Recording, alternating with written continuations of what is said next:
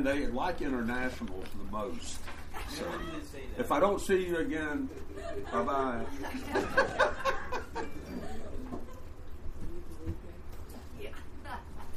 and I'm really grateful. I am very, I'm very grateful that the Lord has allowed me to, to sort of be your example over the years so that now you can help out Josh and his wife and everything. You're welcome. Thank you, Greg. You're welcome. We're going to be um, in a book that nobody goes to. Ecclesiastes. That's the way. We're going to be in Ecclesiastes, and it's going to be a very brief overview. It has to be. To give you sort of a, um, a starting point of the way the the book flows, let me give you a quick story in Deadwood, South Dakota, there's a museum for fans of the American Wild West. And in that museum, you'll find this inscription left by a prospector that sounds a lot like a lot of people today. And this is what the inscription says. It says, I lost my gun, I lost my horse, I'm out of food. The Indians are after me, but I've got all the gold I can carry. Sounds like a lot of us, doesn't it? Anyway, sort of an overview of Ecclesiastes. What happens when somebody that you trust begins to say things that you've never heard them say before, and that seem to sort of contradict a lot of what they've said in the past. Do we disregard everything he said and walk away? Just stay away from him so that we don't get more confused? Or do we try, to figure out what in the world is happening that would make this person say things that doesn't sound like him at all? you know, feelings that are similar to what I just described enveloped a lot of people some years ago when they read C.S. Lewis's book, A Grief Observed. Some people found out that they were very uncomfortable in reading this book. They were real troubled because they were accustomed to reading what C.S. Lewis said in all of his other books and then there's other books they found strength, they found strong faith, and they found just a great defense of Christianity. And now in this book, A Grief Observed, what they found was not these things at all. What they found was a man seeking relief from the agony he felt at the death of his wife. He says, among other things, no one ever told me that grief felt so much like fear. I am not afraid, but the sensation is like being afraid. The same fluttering in the stomach, the same restlessness, the yawning. I keep on swallowing. At other times, it feels like being mildly drunk or having a concussion there is a sort of invisible blanket between the world and me. I find it hard to take in what anyone says, or perhaps hard to wait, to, hard to want to take it in. It is so uninteresting. Yet I want the others to be about me. I dread the moments when the house is empty. If only they would talk to one another and not to me. And then in another place he says, Where's God? To him when you need, go to him when your need is desperate, when all other help is vain, and what do you find? A door slammed in your face and, a, and the sound of bolting and double bolting on the inside. After that, silence. You may as well turn away. The longer you wait, the more emphatic the silence will become. This is C.S. Lewis, Mere Christianity, The Chronicles of Narnia, The Space Trilogy, The Great Divorce, on and on. And he said, It doesn't really matter whether you grip the arms of the dentist chair or let your hands be in your lap. The drill drills on. This is a man in great despair at the loss of somebody that he loves more than anything, his wife. In the end, Lewis finds his way back to God, but it's not an easy journey for him. It's a very difficult thing. He's assaulted by grief on every side, and he asks the Lord questions when life doesn't make sense to him. And a lot of Lewis's readers didn't expect this, and they don't know how to deal with it.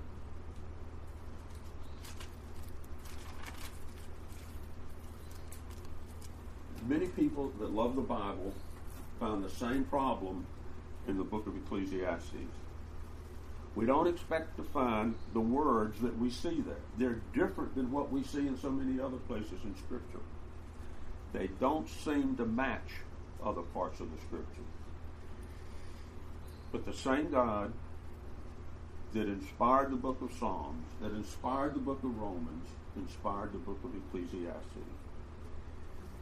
The words in Ecclesiastes show us aspects of God that we're not comfortable with and that we don't run into very often. You know, some books like Romans put God in the very center of everything it talks about. But also, God lets us get to know Him by making us look at ourselves. He shows us what we were made of, or what we are made of, and then He tells us to look at what we've become. In Ecclesiastes, God intends us to know Him by requiring uh, by requiring us to look at ourselves plainly, without embellishment, to look at our neighbors, the world, and the life that we've got. To get a feel for Ecclesiastes, we're going to read the first chapter and then just a few scattered verses after that. But to get a feel of what Ecclesiastes says, let me read the first chapter to you. If you don't know where it is, it's directly after Proverbs. It says, The words of the preacher, the son of David, king in Jerusalem. Vanity of vanities, says the preacher. Vanity of vanities, all is vanity. What advantage does the man have in all of his work which he does under the sun? A generation goes and a generation comes, but the earth remains forever. Also the sun rises and the sun sets, and hastening to its place, it rises there again, blowing toward the south, then turning toward the north. The wind continues swirling along, and on its circular courses the wind returns. All the rivers flow into the sea, yet the sea is not full. To the place where the rivers flow, there they flow again. All things are wearisome. Man is not able to tell it. The eye is not satisfied with seeing, nor is the ear filled with hearing. That which has been is that which will be, and that which has been done is that which will be done. So there's nothing new under the sun. Is there anything of which one might say, See this, it is new? Already it has existed for ages, which were before us. There is no remembrance of earlier things, and also of the later things which will occur. There will be for them no remembrance among those who will come later still. I, the preacher, have been king over Israel in Jerusalem. And I set my mind to seek and explore by wisdom concerning all that has been done under heaven. It's a grievous task which God has given to the sons of men to be afflicted with. I have seen all the works which have been done under the sun, and behold, all is vanity and striving after wind. What is crooked cannot be straightened, and what is lacking cannot be counted. I said to myself, Behold, I have magnified and increased wisdom more than all who were before me in Jerusalem. And my mind has observed a wealth of wisdom and knowledge. And I set my mind to know wisdom and to know madness and folly. I realize that this also is striving after wind. Because in much wisdom there is much pain, and increasing knowledge results in increasing pain. Lifts you up, doesn't it?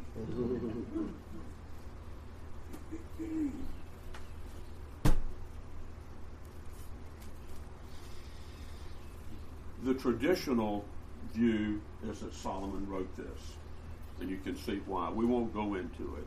Although that is not the popular view, view this day for other reasons that we won't go into. But it seems to me that Solomon is the author. You know, back in First Kings, God told Solomon, I have given you a wise and discerning heart, so that there has been no one else like you before you, nor shall one like you arise after you. Scripture says that he was wiser than all men, that his wisdom surpassed all the wisdom of the sons of the east and all of Egypt.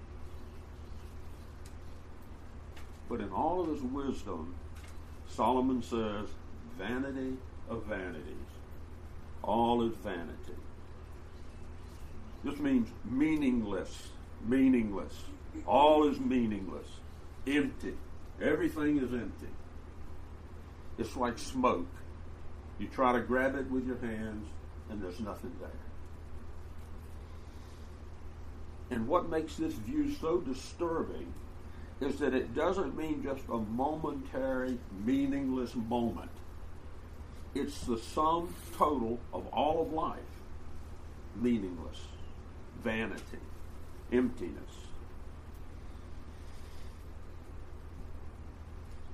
So, what does this preacher Solomon mean? Does he mean that includes God and godliness? Well, he's not in a hurry to give an answer to that question. He takes the whole book before he gets to the answer at the end.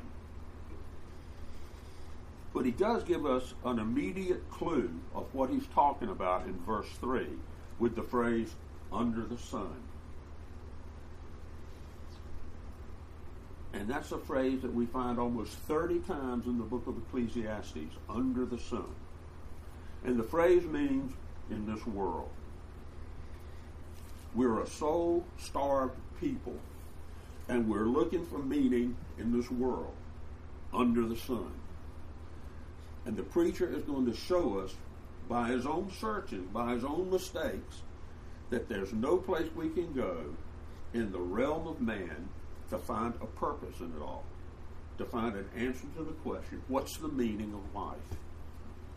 So, under the sun means in this world, it means in man's knowledge and through man's knowledge apart from God. Uh, you know, a lot of Christians have got sort of a fleeting acquaintance with the wisdom books of the Bible. What the Bible calls wisdom literature. They're really not that comfortable with most of it. When you get to the poetry of the Song of Solomon, we don't care too much for it because it's very sensual. One theologian said he was told by his pastor when he was a young man not to read the book, Song of Solomon until he was married. When you get to the book of Job, it's sort of like a long, long journey down a deserted highway. It starts out well, but before we get to the end, we're lost and we abandon it. A lot of people read the beginning of Job and they never get to the end of it. It's easy to start, hard to finish. James is considered wisdom literature, and it seems almost out of place in the New Testament because it's legalistic sounding in a lot of ways.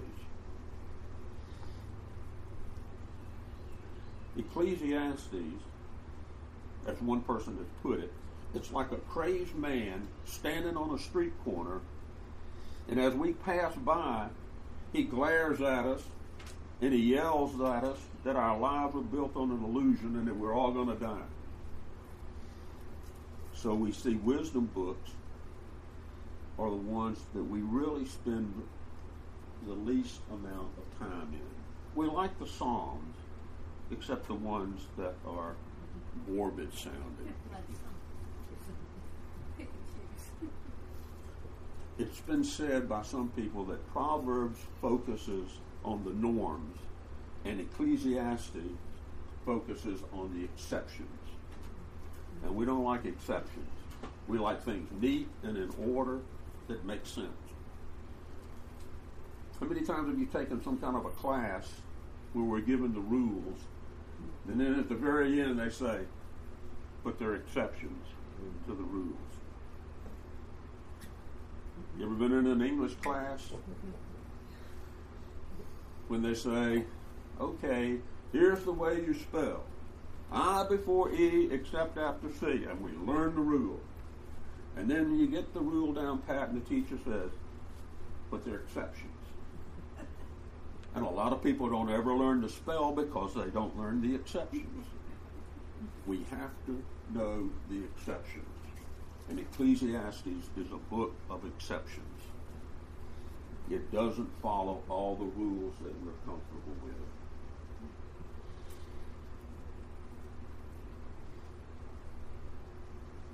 Wisdom, Ecclesiastes is wisdom literature, and we need Ecclesiastes because it teaches us or it keeps us from trusting trite formulas under the sun. For example, Proverbs teaches us a principle. Proverbs says, Disaster pursues sinners, but the righteous are rewarded with good. Sounds wonderful, doesn't it? Disaster pursues sinners, but the righteous are rewarded with good.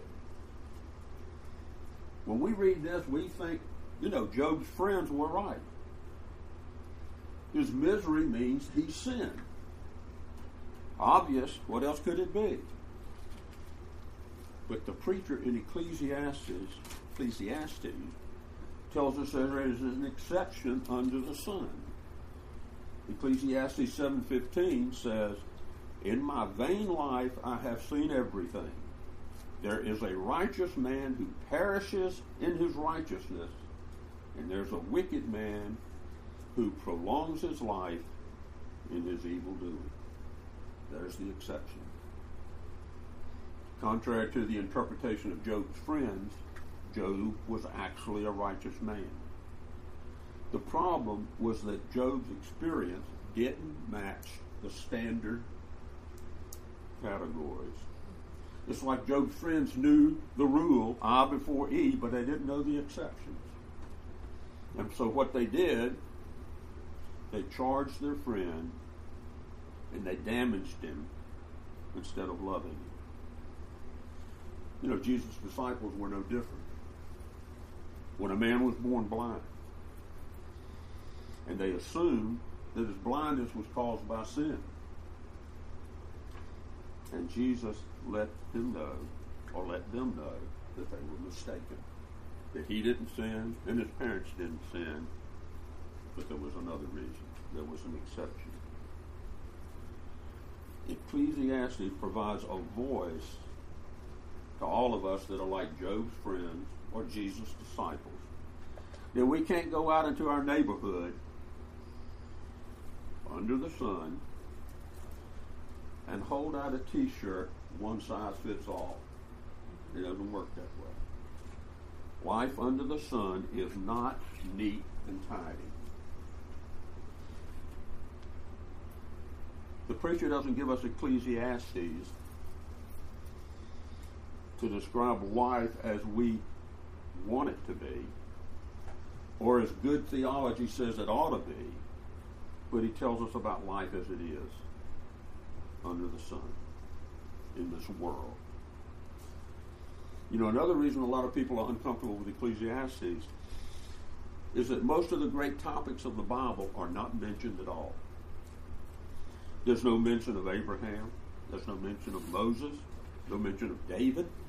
no mention of the coming Messiah. There's no mention of the Exodus. There's no mention of the commandments. What it is, is it's an apologetic sermon. And an apologist is the home one that gives a defense of the faith or a reason for the faith. And this sermon that Solomon gives in Ecclesiastes defends a life of truth and faith by pointing to the meaninglessness of the alternative. Instead of thinking that the words of Solomon are haphazard or jumbled, we need to focus on life under the sun. As the wisest man that ever existed describes it, and he's tried it all. He looks at the world that we live in, and he knows what it used to be in Eden and what it is now. The only word that's going to describe it is meaningless. It once was called very good in Eden, but now it's not. It's not completely destroyed, but it's a shell of what it used to be. So Solomon begins his search with wisdom, which is only natural for somebody that was a thinker like Solomon. Back to the first chapter, where he says, in verses 16 through 18 again, I said to myself, Behold, I have magnified and increased wisdom more than all who were before me in Jerusalem. And my mind has observed a wealth of wisdom and knowledge, and I set my mind to know wisdom and to know madness and folly. I realize that this also is striving after wind, because in much wisdom there's much grief, and increasing knowledge results in increasing pain.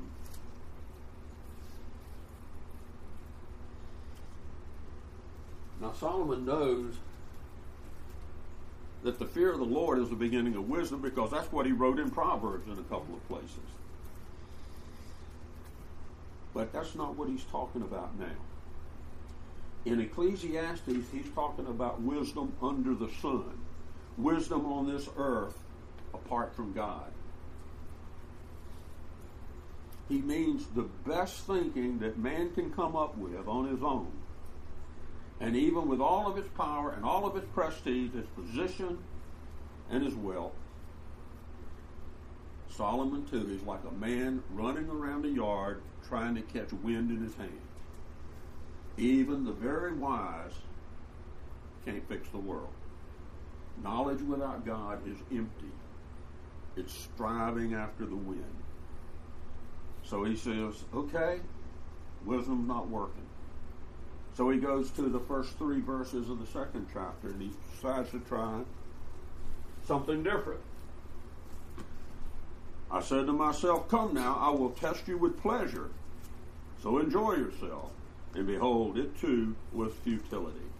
I said of laughter, its madness, and of pleasure, what does it accomplish? I explored with my mind how to stimulate my body with wine while my mind was guiding me wisely, and how to take hold of folly until I could see what good there is for the sons of man to do unto heaven the few years of their lives.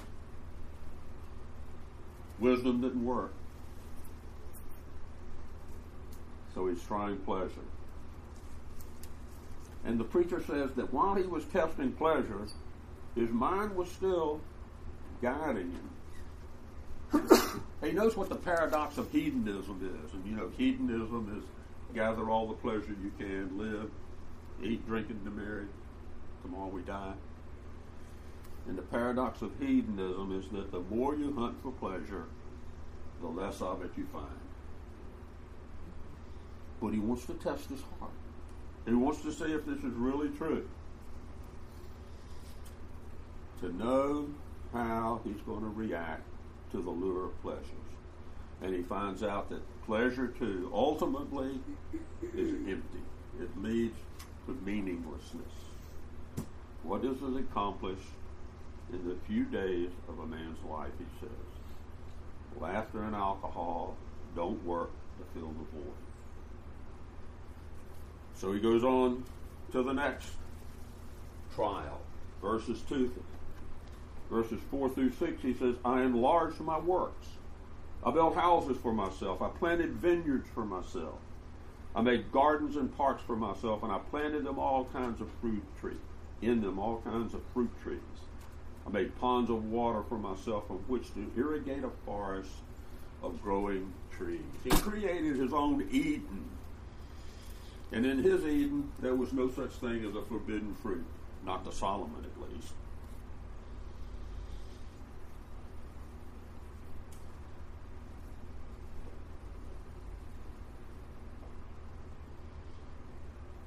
He tries creating everything. Using art and nature, he creates a world within a world.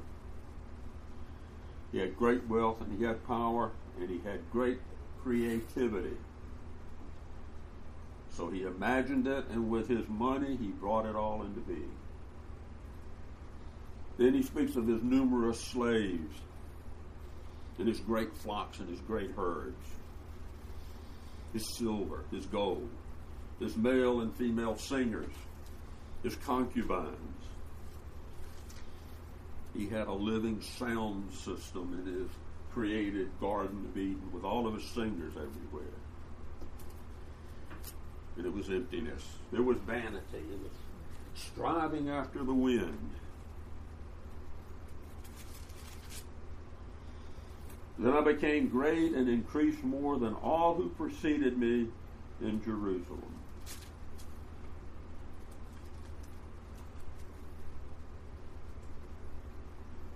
Wisdom also stood by me. All that my eyes desired, I did not refuse them. I did not withhold my heart from my pleasure, for my heart was pleased because of all my labor, and this was my reward for all my labor. Thus I considered all my activities which my hands had done, and the labor which I had exerted, and behold, all was vanity and striving after wind, and there was no profit under the sun.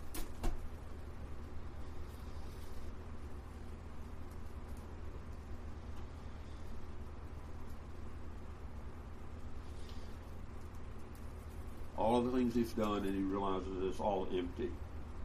It only seems profitable under the sun in this world. It's an illusion.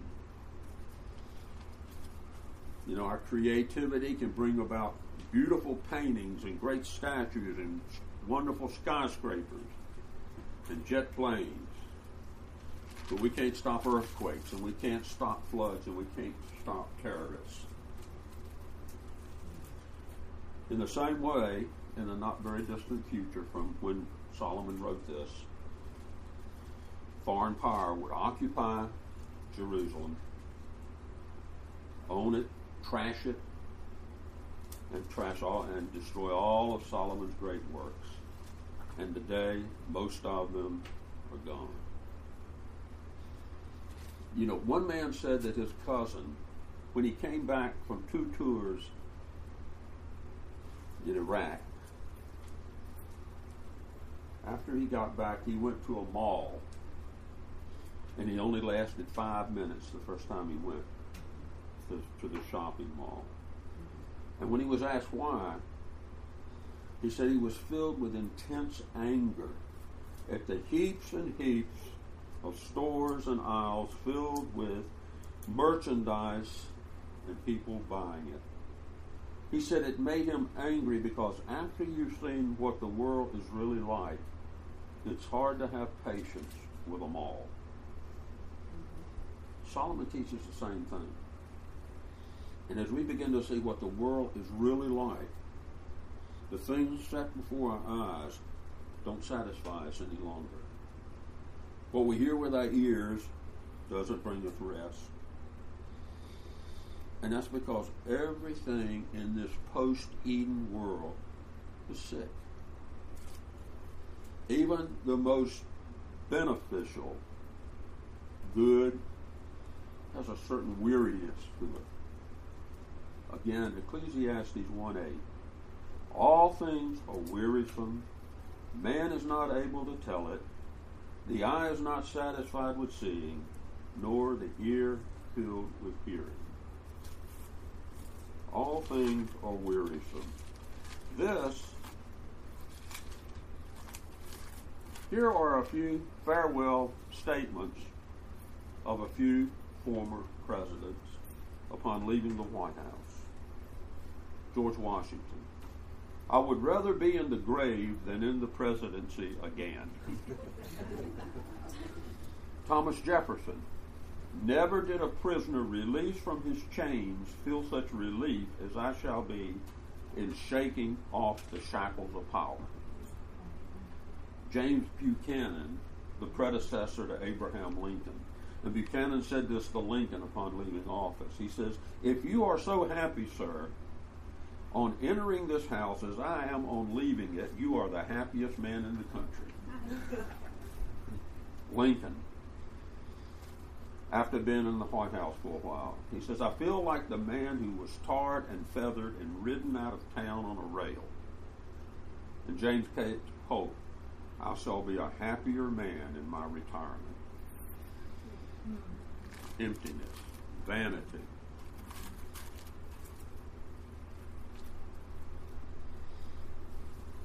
All things are wearisome. So, so Ecclesiastes exposes us to this kind of lament, this cry of exception, of emptiness, so that our taste for the things of this world will be diluted. That we won't be focused on this world because we see what it brings. It brings a life of emptiness, of vanity, a wearying life. We see the things in this world as trinkets and we learn to hunger and be satisfied for something that's deeper and truer. You know, God's given us many things to have and many things to use. He's food and shelter. He's given us our place in this world. He's given us work. He's given us our spouses.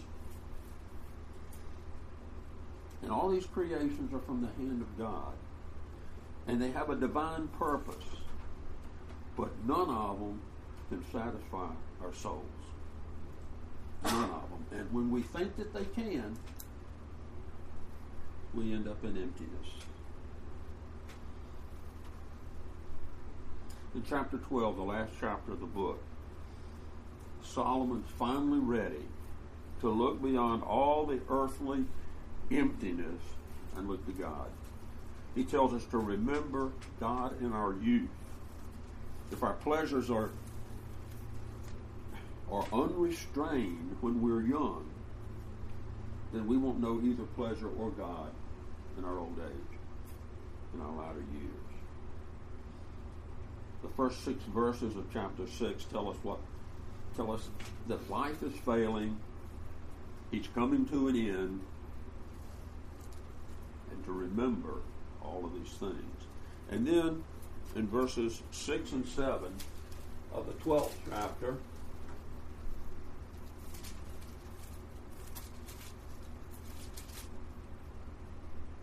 Remember him, God, before the silver cord is broken and the golden bowl is crushed. The pitcher by the well is shattered and the wheel of, at the cistern is crushed.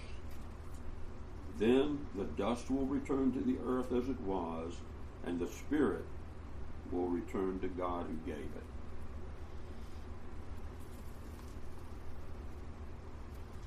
Remember God before it's too late, is what he's telling you. Here are a couple of words from billionaires in the past. Rockefeller said, I have many millions, but they brought me no happiness. Vanderbilt said, the care of 200 million is enough to kill anyone. There's no pleasure in it. John Jacob Astor, I am the most miserable man on earth. Henry Ford, I was happier doing a mechanic's job. Andrew Carnegie, millionaires seldom smile. Solomon sums it all up all of his searching under the sun in the last two verses of chapter 12.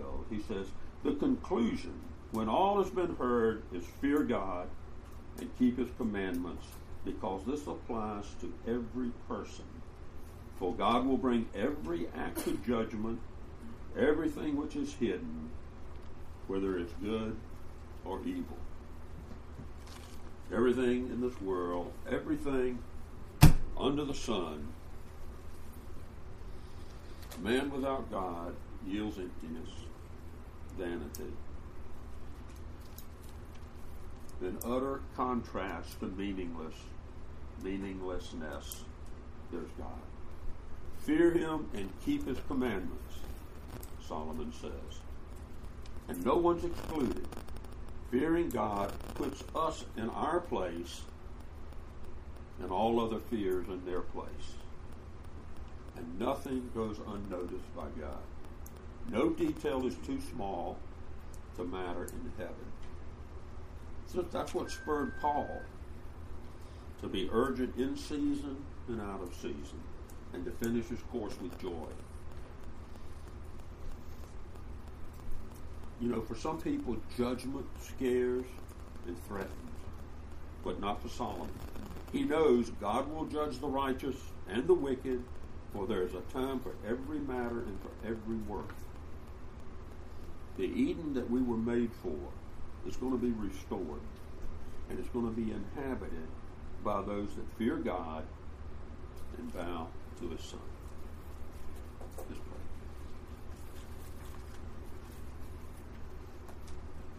Jesus, some things are easy to understand and some things are difficult to follow. But the bottom line is always fear God and to walk with you, Lord, in humility and thankfulness.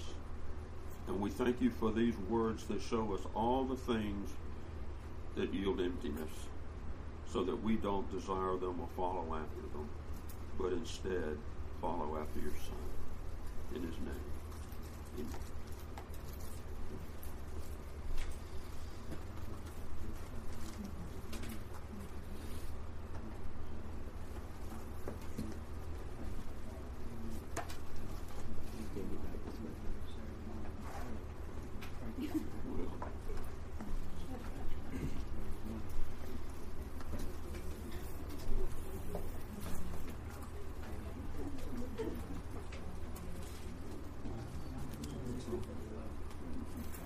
Um, thank you, Greg.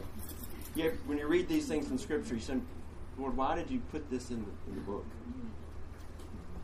Why was this included in the book? You know, what? How is it supposed to shape our life? And to, you know, uh, when you've been around for a while and you you hear what the, all the, the great universities of the world say about how to live life and what's important, and then you realize that there's conflict and there's disagreement at every level you can kind of see the wisdom in the book of Ecclesiastes.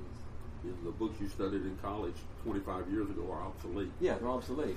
You know, I, am always rooting for science. I mean, I, I feel like I'm, I love science. And I'm always rooting for science to find out the truth, to, to, to search and to dig and find out truth, but they stop short so many times and make definitive statements about things that your God hadn't quite spoken yet, and so you're you're always looking to see God's final word on the subject. Um, thank you, Greg. Uh, for those of you that may not be familiar with the American culture, tomorrow is Memorial Day. And it's a day that sprang forth um, 100 years ago. Soon after the Civil War, they had a day called Decoration Day where families of soldiers who died in the Civil War, War would decorate the graves of the fallen.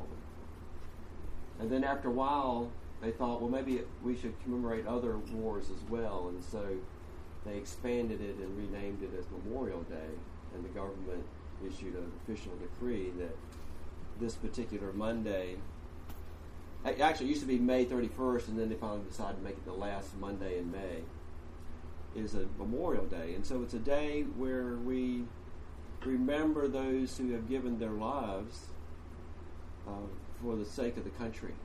So typically it would be people that have served in the armed forces one way or the other. But this whole idea of giving your life for another sounds a lot like what Jesus did for us. And so here we have human beings who've given themselves for us. And so that's what Memorial Day is. And, and I would just like to offer a prayer, if we can, for those who have fallen to defend our country, to make this a place where people can worship freely, where we can pursue God's wisdom without people telling us and putting us in jail that this is wrong or being. Uh, now, we might be persecuted by it, but that's a different thing. But the government says this is okay. So let's uh, let's give thanks for that and pray that um, that God would uh, continue to be honored and exalted in this country, and that these that have fallen before us would be remembered.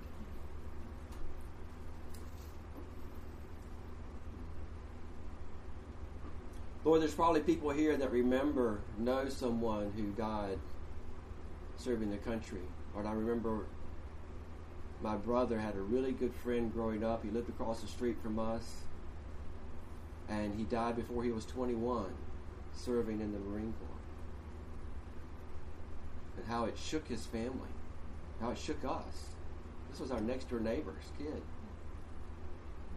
Lord, he was popular, he was fun loving, he was athletic, he was handsome. He went down early. But we know many like this. Lord, they've given their lives in the prime of their life. That we might be free.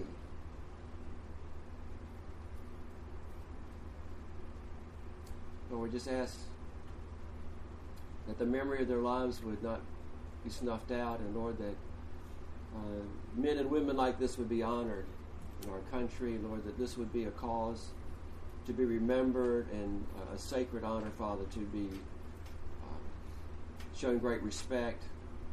And we just thank you for all these that have served us and the ones that we know, Lord, especially.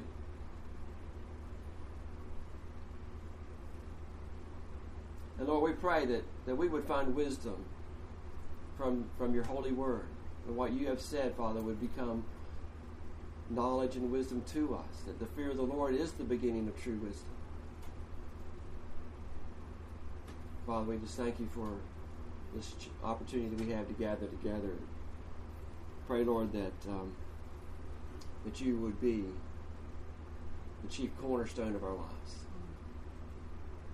We pray this together in Jesus' name.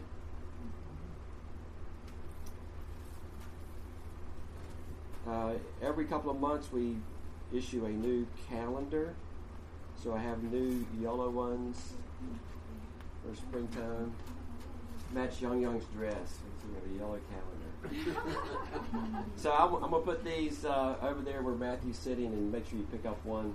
So it has thank you for the, for our host because you've signed up for every Sunday through August except for July 27th. So we'll figure out July 27th as we get closer to that date. Um, is there anything else we need to? Mary's going to send out directions for the park next week. We can send out directions to the park, but it's exit 285 and then go on the south side of uh, I 40. So it's. Isn't that the Morrisville? So that's the first exit for the airport. Yeah, it's the fir- it's the first exit for the airport. If you ever took that one, And at the top of the ramp, you go back to the left. Yeah. yeah, and then you take another left when you get. Come to my house, Greg, but don't come all the way. Yeah, if you get to the if you get No, no, I won't be there. if you get to the lake, you've missed the turn. It's, Okay. Yeah. the, the turn off is It's between the before the lake. interstate and the lake. Yeah. So if you get that far, it's just too late. Um, well, normally Mary would come down. I guess we need to send word up there to see if. I'll put it here. Would you? Okay. Um, Before, You already did it. hey, she's, she's squared away? Okay. Okay. Yeah, well, Carla's. Carla upstairs. We just sent Carla upstairs, so we'll. We'll, we'll cover. I guess we could pass these out. So. Here, pick one to pass these around. Thank you to, Mark, to Matthew for leading our worship this morning. And next Sunday it'll be uh, bring a potluck lunch to share with somebody else. The church will bring the plates and things. Um, we'll try to start at the, the normal time. And I think there's hiking trails and all kinds of things out there. So if you want to do that afterwards, that'd be great. Bears. And bears. Greg reminded me there's bears out there. I'll be probably, probably mosquitoes. Might be a few copperheads too, right? So be careful. Be careful. Um, so again, I'll just remind you that uh, we have a there's a basket up here for Danielle if anybody'd like to contribute to her. Okay, so we'll put this on the table for Dan, uh, donations to Danielle's trip.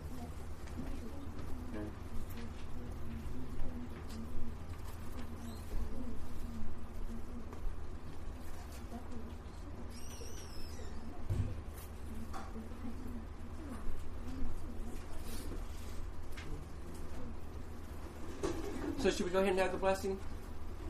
Yep. Okay. We'll need a bit to get it set up though. Okay. Okay. Okay. Carla, should we go ahead and have the blessing then? Yes. Okay. Sure. Cecil, would you ask? Sure. Lord, you're a wonderful God. We thank you for the day. We thank you for the opportunity for good Christian fellowship. We ask that you bless our time together and bless this food for the nourishment of our bodies. It's in your holy and precious name we pray. Amen. We're going to have a new route